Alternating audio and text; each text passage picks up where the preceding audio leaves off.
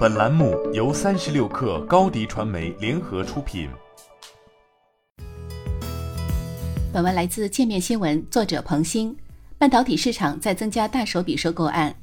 美国时间五月五号，模拟和射频芯片公司麦林科技公司宣布，拟以每股美国存托凭证一百一十四点三四美元价格收购 NAND 闪存控制芯片巨头汇荣科技，交易规模总计约三十八亿美元。该交易已获两家公司董事会同意，麦林科技股东将拥有合并后公司约百分之八十六的股份。此收购价较汇荣科技每股 ADS 五月四号的收盘价溢价百分之四十一。合并后，双方全年合并营收将有望突破二十亿美元，拥有超过四千项专利和三千多名员工，预计潜在市场机会达到一百五十亿美元。新公司有望晋升为全球十大芯片设计公司。交易预计在明年上半年完成。交易最终能否完成，还需美国和其他地区的监管通过。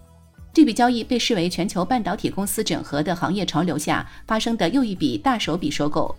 此前，二月十四号，美国芯片巨头 AMD 宣布以全股份交易方式完成了对全球最大的可编程芯片厂商赛灵思的收购。二月十五号，英特尔宣布以约五十四亿美元总价，溢价近百分之六十，收购总部位于以色列的全球第九大晶圆代工企业高塔半导体，加码晶圆制造。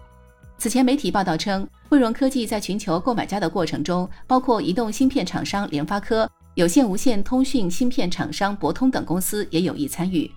双方称，在收购完成后，合并后的公司将具备高度多元化的技术平台，在宽频、有线、IT 基础设施与存储设备的终端市场上拥有强大的地位。在完成技术整合后，将加速开拓企业级和相关市场。然而，从技术和产品线层面而言，麦林科技涉足的模拟和射频芯片与汇荣科技的主力产品 SSD 主控芯片无明显协同关系。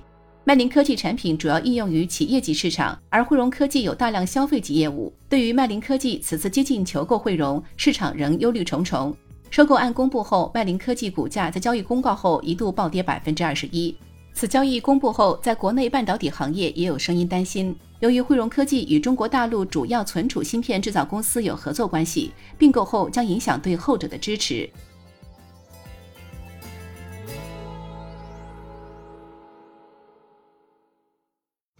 你的视频营销就缺一个爆款，找高低传媒，创意热度爆起来，品效合一爆起来。微信搜索高低传媒，你的视频就是爆款。